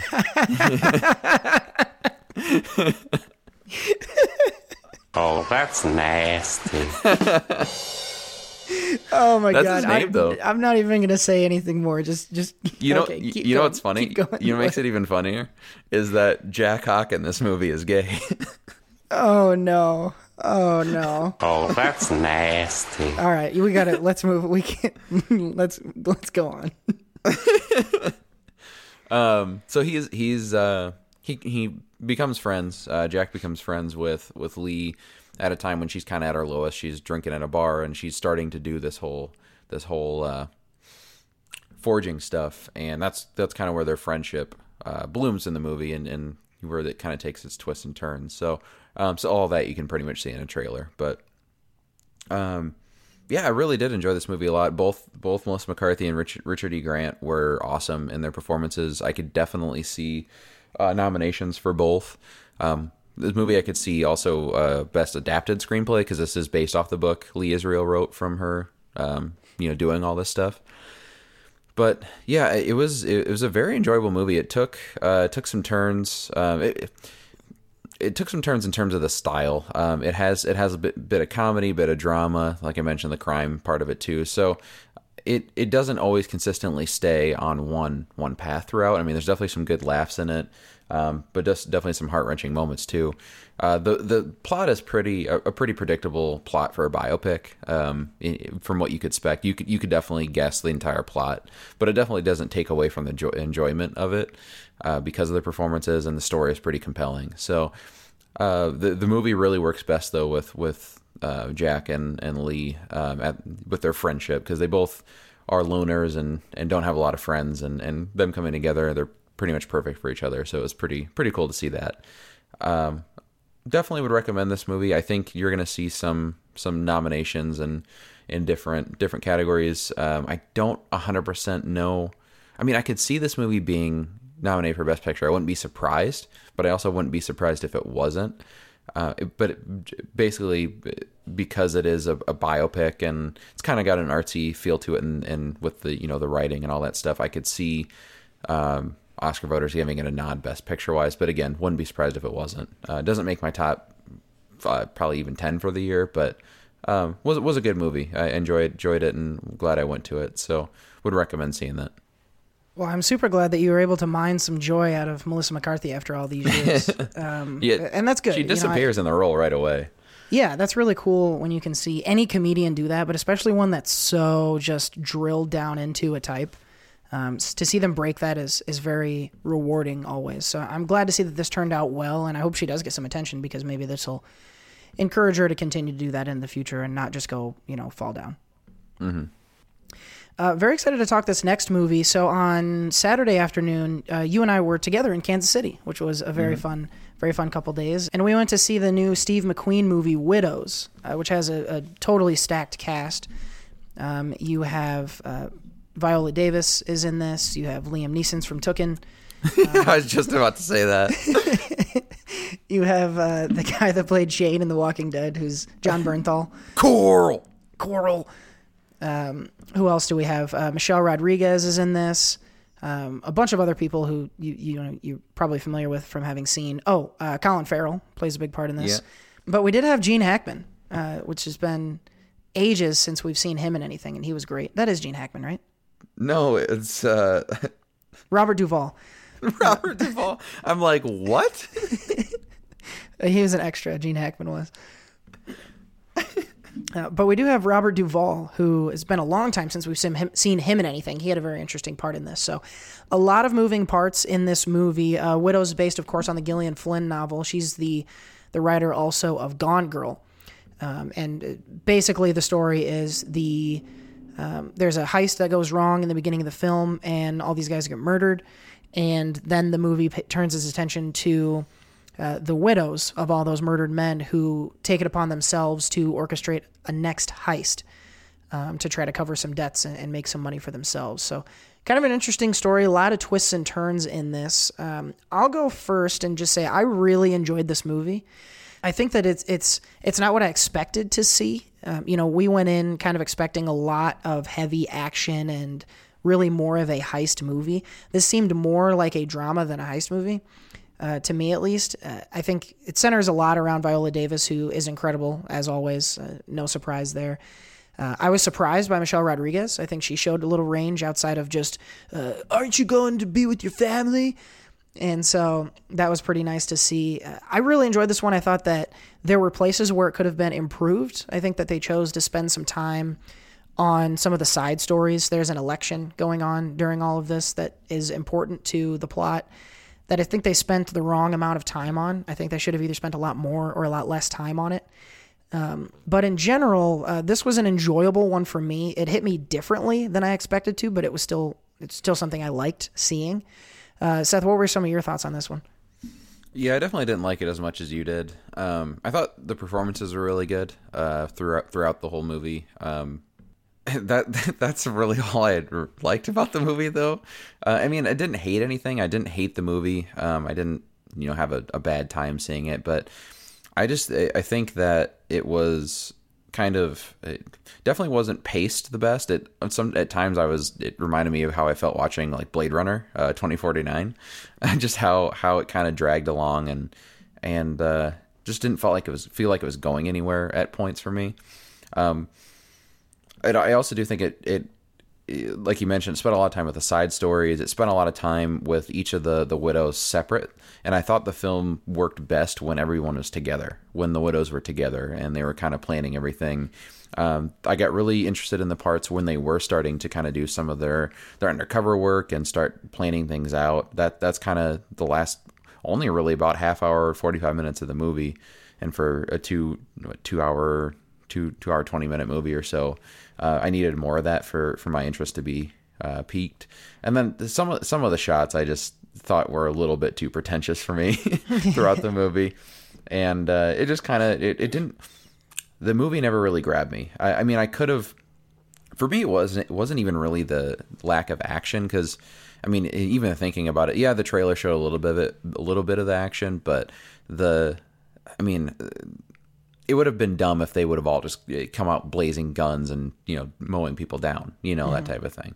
Um, but I would have liked a little bit more, a little bit more of just at least the heisty parts and some of the them planning things out and and trying to work through it all together as a team because I didn't I didn't feel like we had a whole lot of that. So um, there were a couple nice twists and turns Yeah, I here think- and and that- but what's that? Yeah, and and I, I agree with what you're saying. It's just, and that's what I meant with like the, just the allocation of time to the different storylines was strange to me. Um, a- and, I think that this could have been if they stra- it's hard. I think this should have. E- this is just the wrong amount of time for this movie. It should have either been quite a bit longer or quite a bit shorter. I think, and you either needed more time to flesh out some of the scenes where they were alone. I thought a lot of times you get very quick little parts where they're alone and not a lot of time to sit in those. Um, and it kind of bounces around a little. So I, I think you needed more time in all of those to sort of get, give more weight to the parts where they're in a heist or take all that stuff out completely and just give me more heist. You know, so I, I just think it was just kind of a misallocation of content was the, the really the only issue I had. And I think a big part of what you're pointing at. I'm interested to, to hear you elaborate just a little bit on what you mean by like pretentious shots though. just a lot of like um they they don't the, shots will kind of focus away from the so like there's a shot where they're just following the outside of a car and you hear the the conversation. Um there's a like a three minute shot on the outside of a, a dog hotel. Like I, I don't know just just a lot of a lot of cam like basically doing shooting the movie for the sake of of trying to be different um, and and try and be trying to be artsy with it as opposed to trying to really focus in on the story because I thought for me it took me out of it. It took me out of the, the story because I'm like this shot is ridiculous. um, and and and it, I don't mind a cool shot here or there, but it just felt out of place for the movie. For this type of movie, especially, it felt it felt out of place for me. Yeah, I, I, I can I can see what you're saying. There were definitely a lot of like, look at this shot. Um, I, I can agree with you on that. Um, I thought that some of the shots, like the, the car shot you're referring to, I, I thought was cool. Um, that one got me. It just went on forever though. That Yeah, it that, was that was that that was an entire mon- that was probably like a eight to nine page uh, conversation of the script. Um, and so like it, it just it just it just felt like it went on too long, and I can understand that for you know a, a few a few shots maybe, but that just went on forever. Um, and I I get why they did like the dog hotel thing because she was you know gearing up. That dog meant a, a shit ton to her, and she was gearing up, um, you know, to do what she had to do. But uh, like again, just show that real fast. Don't focus on it for twenty minutes. Like. Yeah, your comparisons to Blade Runner are are landing with me now. I can see some of what you're saying. Um, yeah, I, I I'm aware of and acknowledge those things. They, I guess they just didn't get to me as much um, as they did you. I still found a way to enjoy this. So let me ask you this: I, I would recommend this to folks, um, but would you would you do the same, or would you be a little more cautious with that recommendation? I don't I don't know honestly. Um, ugh. I, I don't know what I, what I what I would say. It would just depend on the person, I guess. Um, because it isn't a bad movie. Like I said, it's it's not it's it just kind of like with Blade Runner. I mean, it's acted very well, and uh, you know there there are people that definitely. I mean, I, I'm kind of in the minority here because it it's uh, like 91 percent Rotten Tomatoes right now, so a lot of people like it. It's just uh, I it just depends on the person, I think, because there there are things to enjoy, and I did enjoy parts of it, but I, I think you just kind of need what you need to know what you're getting when, when you go see it. Definitely, yeah. So be advised. I'll still give a recommendation. I, I'll give it the caveat, the following caveat: You're not going to an action movie. Uh, this is more drama, and it does play out very slowly. So you need to be willing to sit in some shit for a while. Not shit that's bad, but like you need to be willing to sit in moments for a little while and have some patience. Um, and I think if you're prepared for that, you may enjoy it a little bit more than if you go in thinking, "Here's here comes some people getting shot." You don't really get a lot of that. So. Um, yeah, this is an interesting one. I think a lot of people are going to react differently to this. Uh, well, I do know Jared has also provided a review on his YouTube channel, of course. At Jared Buckendall. So uh, if you need a tiebreak, uh, why don't you go listen to him before you decide whether or not to see Widows? Uh, and then let us know what you thought. Hit us up on the tweets and, and let us know uh, what you thought of this one. With that, let's roll on. Uh, two more movies to go. Uh, like we said, five total movie reviews. Um, and I'm excited to get to, especially the last one. But we got one more before we get to uh, the last one. Uh, and you must have gone to this, I think, on Sunday evening. Um, this Yeah, is I got I pretty much drove into town from Kansas City and went to the movie. Oh my gosh, uh, this is a man who, Um, so yeah, the- the- regardless of his laziness with TV, is dedicated to the movie review portion of this show. It's true. It's Oscar season, so I got to get to him so I can win the win the bet again. All right. So yeah, this this movie is called, and I keep wanting to call it a a uh, a perfect war, but it's actually called a private war. Um, and and my mis- misremembering the name is not because I dislike the movie, because I actually really liked it a lot. But um, this this movie uh, it stars Rosamund Pike. Uh, she plays a a uh, I, I thought you were gonna stop me and say she can get it. Oh, she can. She can absolutely get it. Jesus Christ. All right. So yeah, so stars Rosamund Pike. She plays a uh, war correspondent named Marie Colvin. She I, apparently I, I I thought I've heard the name before, but I don't really pay attention to a lot of you know politics or you know war and stuff like that. So uh, especially like CNN, which she was primarily on. Uh, so I I didn't really know the face, but I thought I heard the name. But she was apparently a very famous uh, war war uh, correspondent. She famously lost an eye in an explosion, which you find out pretty or you see pretty early in the movie, and that's kind of what I thought I was getting going into the movie was going to be kind of the story around that and you know something important that happened there and kind of what the impact was uh, for maybe like her career or uh, just the kind of war reporting in general. But what we ended up getting instead, and, and makes sense with the the title, is it was way more of a PTSD movie where she's dealing with all that, but also still trying to deal with with her job and the struggle of um, what the, her job does to her, but that she also like really needs her job and and craves doing what she does, going putting herself in harm's way, and how it affects her relationships and how it affects. Um, uh, especially just like the people she works with too. So, very very interesting character study, uh, very interesting biopic of of this this Marie Colvin, and I'm assuming they got a lot of uh, testimonials from people that she knows and and kind of interviewed them and figured figured. Um, kind of worked their way through uh, what she was thinking because it is a very very personal movie. She so she's she is no longer alive which i mean you would know if you looked up on the internet. So um they they've had they did have to go through um and probably find a lot of the stuff and go through her writing and all that. But super super interesting person. Um the the whole P- PTSD stuff was was really really interesting and and really got me into the movie right away because again going into this i thought i was going to get a pretty pretty normal story and and i'm not a huge war movie person either it takes a pretty special war movie like a hacksaw ridge or something like that for me to to kind of get into it a lot but um, because this wasn't really a war movie and more of a character study i was i was super in right away um, because it is a character study, it's mostly you know her starring her, but some of the other people in that you know, uh, Jamie Dornan, who is the, isn't he the guy from Fifty Shades movies? Yeah, he is. I'm Um, excited. he- Does he act in this? Because that would be awesome if he, you know, acted. He does. He does act really well. He plays her uh, camera guy, and they have a pretty they have a pretty awesome relationship from from the beginning. Um, it's one of those things where they just get get introduced, and then f- from there, you know, it's it's a pretty pretty close tight tight knit relationship. Um, Stanley Tucci is also in the movie. Tucci gang, Uh, Tucci d- gang, Tucci gang, Tucci gang, Tucci gang, Tucci gang. yep, exactly, and that, that's the only reason why I wanted to say him. Um, but he, he he he plays kind of a smallish role in the movie, but no, it uh, uh, great performances all around. But Rosamund Pike, because she's British, right? Uh, is she? I've only ever seen. Player Americans, so I don't know.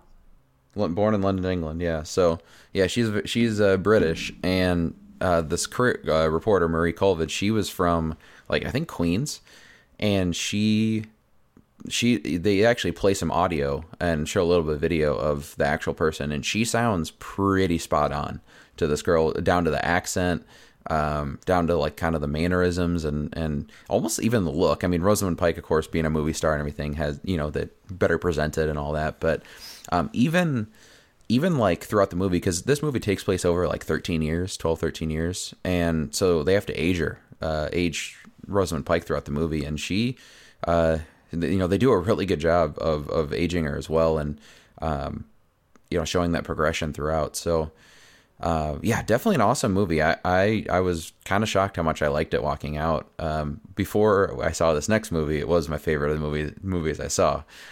Oh man, but but uh, Private War is definitely one I would I would recommend. I could absolutely see Rosamund Pike getting nominated getting nominated for this one. Uh, she her performance is is outstanding because of like the whole PTSD and character study and aging and makeup and all that stuff they had to do. I could see this definitely being a an Oscar nomination.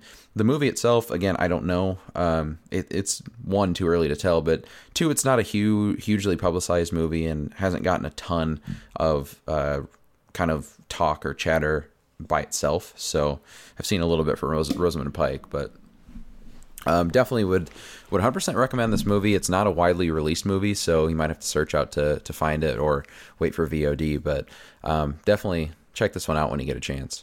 I like this. This all sounds like good stuff. Um, obviously, maybe some trigger warnings uh, are in effect here for this one. I, I don't know for sure, but uh, PTSD is certainly not something to uh, fuck around with. But it sounds like it's treated with uh, the right amount of levity and uh, a good performance by Rosamund Pike. Man, I love her. She's just excellent in everything I've seen her in.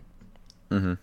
All right. Uh, I, for one, am most excited and very glad that we were able to figure out, figure out time travel this week because you are fresh out, like an hour away, an hour ago from this recording. You saw Creed 2. And I'm I Sure don't did. want to set it up anymore. Tell us what you think. Tell us about Creed 2.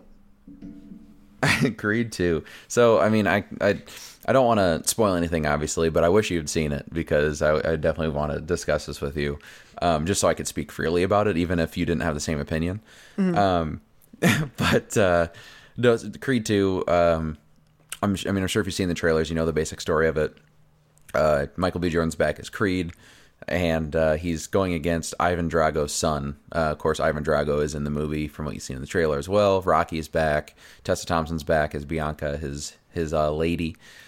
So, what what I'll say about this? Um, little, it's a it is a little different from the first Creed, just because it it has a lot more uh, Rocky lore in, in it. Uh, I said lore a lot, but a lot of Rocky, uh, ro- a lot of Rocky history is included in this movie because of the whole uh, Drago stuff. So I, I liked that um, personally as a Rocky fan, and uh, going it, it, includes kind of stuff from almost all the movies, which is cool, um, except for Rocky Five. That movie sucks.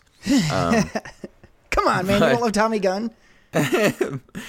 but so it, that that I wanted I, I wanted going into this I wanted some some nice rocky nods and got a whole bunch of that um, even more than than I expected which was awesome um, I won't say anything else um, it had it, it it had really good performances throughout. Michael B. Jordan was great. Tessa Thompson was great. Sly was great again. Um, he, he gives another performance kind of similar to the last one, where I mean, I wouldn't be shocked if he got a nod for supporting actor. Uh, it's a very similar, Wow. very very similar performance. So he, he does he does an awesome job. He knows what he. That's the thing is he knows that character inside and out, inside it out now. I mean, he's written him a bunch of times too. He was co-writer on this one, and you know, it's it's it's hard not to to give an awesome performance as Rocky, you know, for him at this point. So, uh, but he does great. Uh, a lot of some really really good emotional scenes for him, um, and then of course the, the fighting, um, whole bunch of fighting in this one. Um, not really over the top. Like th- there's there's several uh, different different matches in in the movie, and all of them are done done really well. None of them are like too long, but all of them are done really well. The thing I, I, would say is this movie is extremely predictable. Um, you know what you're getting going into it. I, I bet honestly you could probably sit there and, and name the plot out right now. Um, I, I'll try So- after we're done recording, but yeah, I bet I can too. and but honestly though if you think about it you could do that with first creed. So um it, it, i don't think I, I don't think it's a bad thing at all because it is a hell of a ride. It's it's so much fun. I i i love i just loved i loved the movie. It it's it's rocky. It's everything i wanted. They hit all the beats that i wanted. The the only thing that was really kind of a negative is the music was a little weird for about the first half to maybe three quarters of the movie because I felt like they were just forcing in some songs, uh, like especially a lot of like rap songs that didn't really fit the moment. But then when they did play some of like the orchestral music, you know, your din din like you know the the classic Rocky songs, and then they put some really nice spins on those songs, and they added in some really subtle, like there was almost like a. Uh, an evil Rocky theme for Drago when he was on the screen, which was kind of cool. Oh, cool. Um, and they did have some nice orchestral music, but it just felt like some of the rap music thrown in there was was almost jarring at times, which was weird. Um, but I was, I mean, it's Rocky, so I was able to get over it. Um, and and they did include, you know, your some of your classic Rockies with cool spins like they did in the first one. So th- there's that's really the only bad thing I could say about the movie. That and and that again that it is predictable. Um, but if you know that going in and you know you're getting a Rocky movie that does take itself seriously, um, it it I think that was probably the biggest concern going into it was how cheesy is it going to be with the Drago stuff. Uh, they play it off very very well, and they um, make you make it believable why this would happen. So um, none of that. There's none of that cheesy, corny crap. Uh, eh, not none. There there is some cheesy, corny crap. Um, but there's it's not like it's not the, the way they explain why you know Drago and and his son are you know kind of after some revenge is it's not done in a in a in a way that's like uh come on you know that type of thing. They explain it well. So there's that. Uh, uh, the overall story is just you know it's a it's a very well put together uh, emotional uh, actually one thing i saw a tweet i saw was um you're you're getting if you go in expecting more of a family drama than a boxing movie, you'll probably be more satisfied. Uh, but you get some awesome boxing in it too. So uh, it's I mean it's awesome. I loved it. I loved every second of it. Now, uh, for people who aren't Rocky fans, um, this is I compare this to like like you said earlier about Mission Impossible. I, I you you'll love any Mission Impossible. I will love any Rocky movie. uh, e- fair. even I'll I'll watch Rocky Five again someday. I you know it's, I know it's not a good movie, but I'll watch it again someday. Um, I will love any Rocky movie, but this I still think this is comparable to the first Creed, where it's still a very very good movie on its own, with just a little bit more of like if you haven't watched some of the other stuff, you might not get it. So, um, yeah, I definitely recommend this for anyone who's a Rocky fan, and would recommend it for anyone who's just a you know a boxing movie fan too. Have you thought enough about this to rank it? Does it does it crack any of your high rankings for this year? Yes. Um, so I, when I rank stuff, usually it's a it's a pretty immediate reaction. For me, when I think about ranking movies, it's how do I feel walking out of the theater and where do I compare it walking how I feel walking out. So there's not a whole lot. Uh, Some movies will stick with me later, like A Star Is Born has climbed a little bit because of what I thought about it later. But I mean, I didn't change it much from the initial place. But Creed is in my top five for the year for sure. Wow, and you've seen what sixty movies by now? This is number fifty nine. God, so that is insane, uh, and I'm zero percent surprised that you loved it, uh, and also zero percent surprised that it's good. I, I've been very excited about this. I'm very very happy to hear that it's not too cheesy because if you remember way back, uh, listeners of the show might remember I was pissed when they told me that it was going to be Drago in this one, and I thought it was going to be way too dumb and cheesy, and they were going to steer and jump the shark. But uh, if you say it was handled well, uh, I have plans to go see this um, this week. So uh, I'm hoping to re- rewatch the first one and then go see this uh, ASAP. So I'm very excited to get to this. And I just I saw some photos of this, and fuck, Michael B. Jordan is chucked in this. Well, think of him. The guy who plays Drago's son is even fucking huge. Oh, yeah, he's He- ridiculous. He's way bigger. Um, and, and so I, I think you will think it is a little bit more cheesy because you're not into the Rocky uh, stuff Mm-hmm. as much as I am. There, I mean, there are because of again the predictability and because they do a lot of nods to the other movies. Um, the, you you know there, there's definitely some cheese there, but uh, the the the premise and how this all happens with with Drago fighting that's not cheesy and it's not done it's not corny, you know. So it all makes sense and it's not groan worthy. So I mean, go in expecting a little cheese because it is a Rocky movie, but Well, I like a little Don't- cheese. You know me. I love Mission Impossible. Right. How can I not like cheese? right but don't go in you, you, but basically don't you you won't be disappointed by how it all gets set up it's not it's not like a uh you killed my dad i want to fight you you know like how you might think it would be you know Sure. So let me ask you this. Um, sounds like Michael B. Jordan is good again in this. He's Mm-hmm. had a pretty good year uh, with this and Black Panther.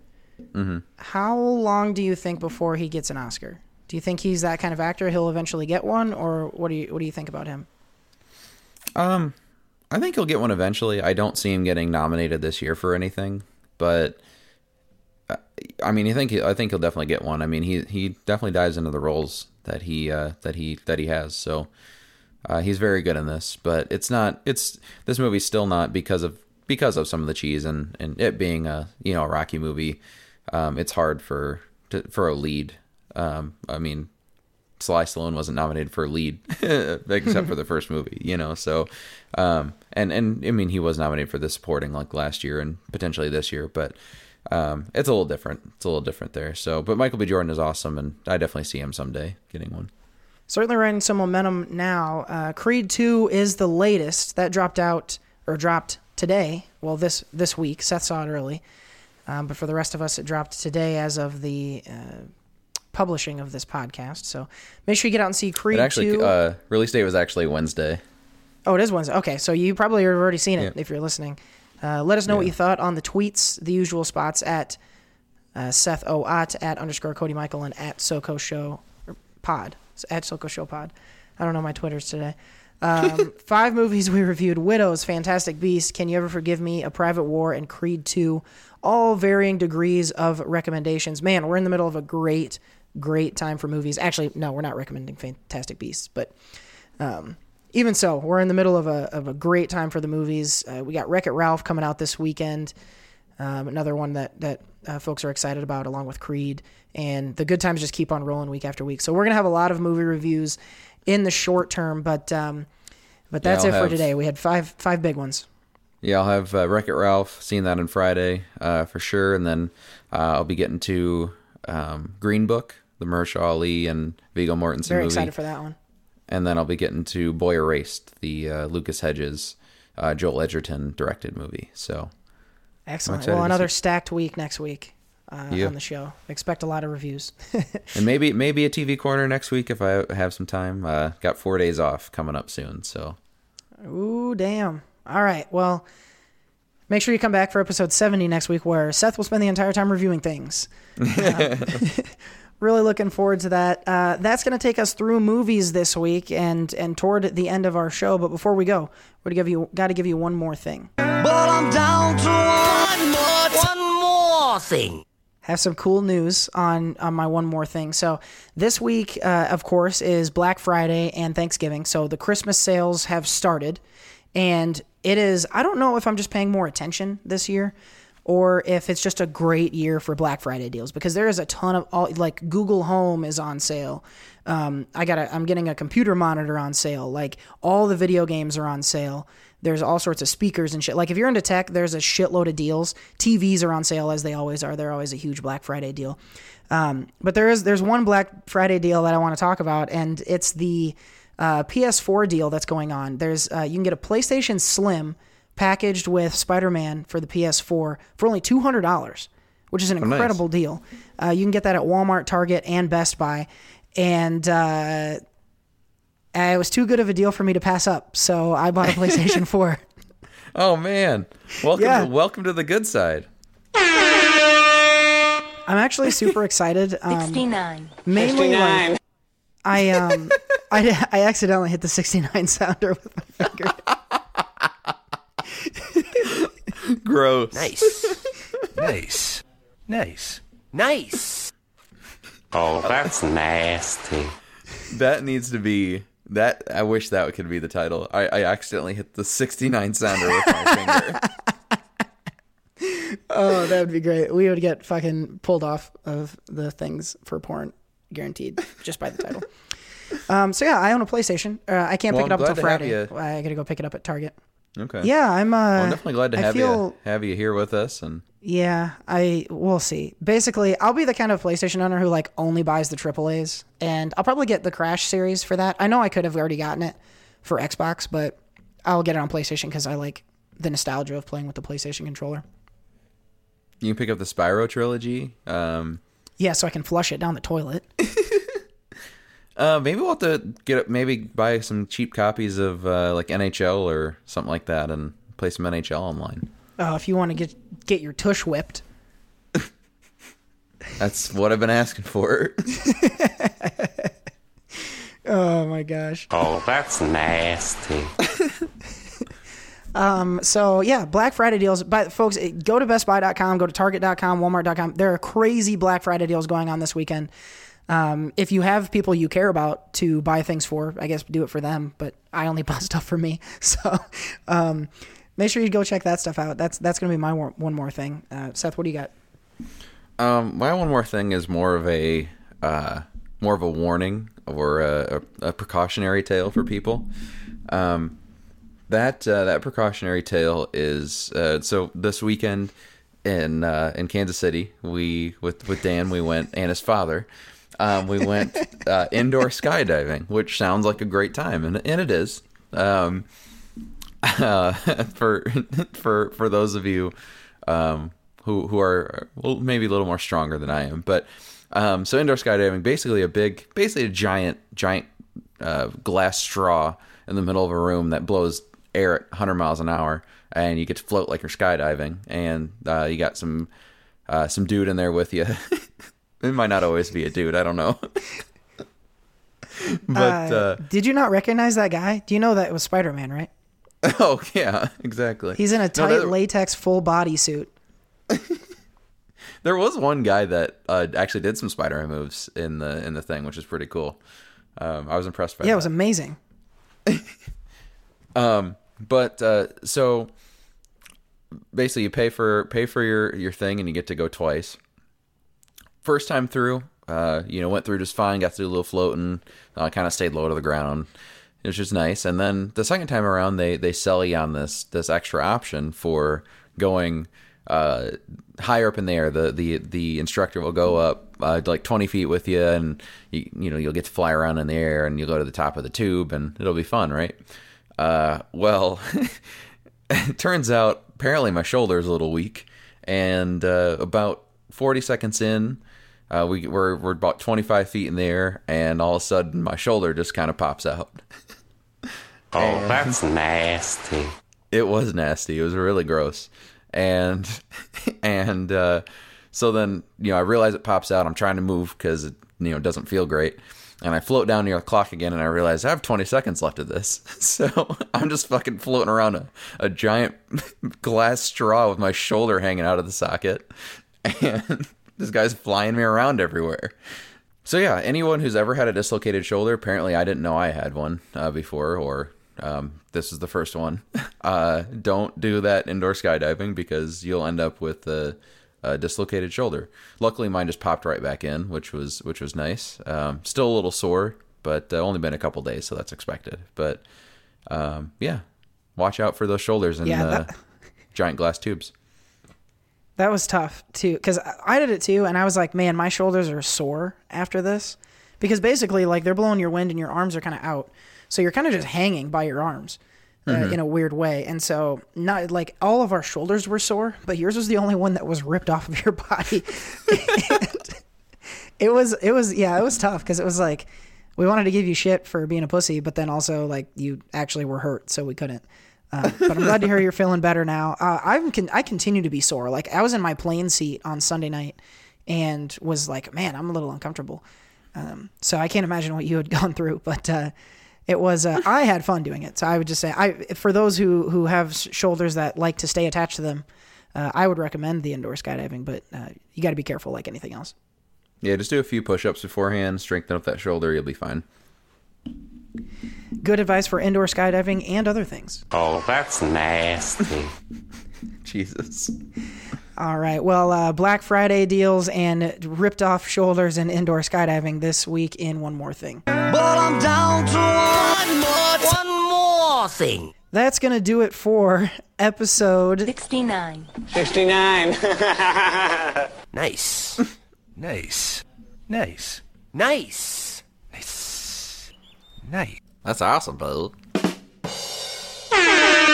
episode 69. I, I realized I was just staring at my computer doing all these sounders and forgot that I wasn't talking. Uh, episode 69 of the SoCo Show has come and gone. Don't forget to subscribe to us wherever it is you may be listening so you get the new episodes every Friday. Uh, don't forget to like and uh, comment if you want to be a part of the conversation as well. Um, hit us up on the tweets at SoCo Show Pod, at Seth Owat, and at underscore Cody Michael. Don't forget also to hit up our good friend At Jared Buckendahl. for all of his uh, trailer reactions, reviews, and all that stuff.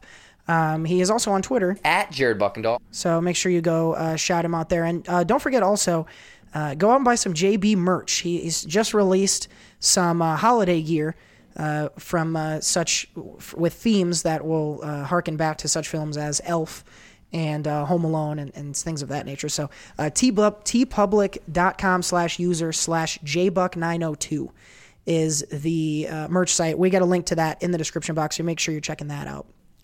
Uh, give some love to our sponsors as well, audibletrial.com slash SoCo for 30 days and a book for free. Free. Mike's Wood, etsy.com slash shop slash cornfed and wet if you want to get your wood worked. Nah, wood. And Mathis Designs, also on etsy.com slash shop slash Mathis Designs for all of your graphic design needs. Paid. Indeed. Uh, once again, that's going to be a wrap for episode 69. This from Oregon is the co host for the Iowan So host. We will see you next week. Bye.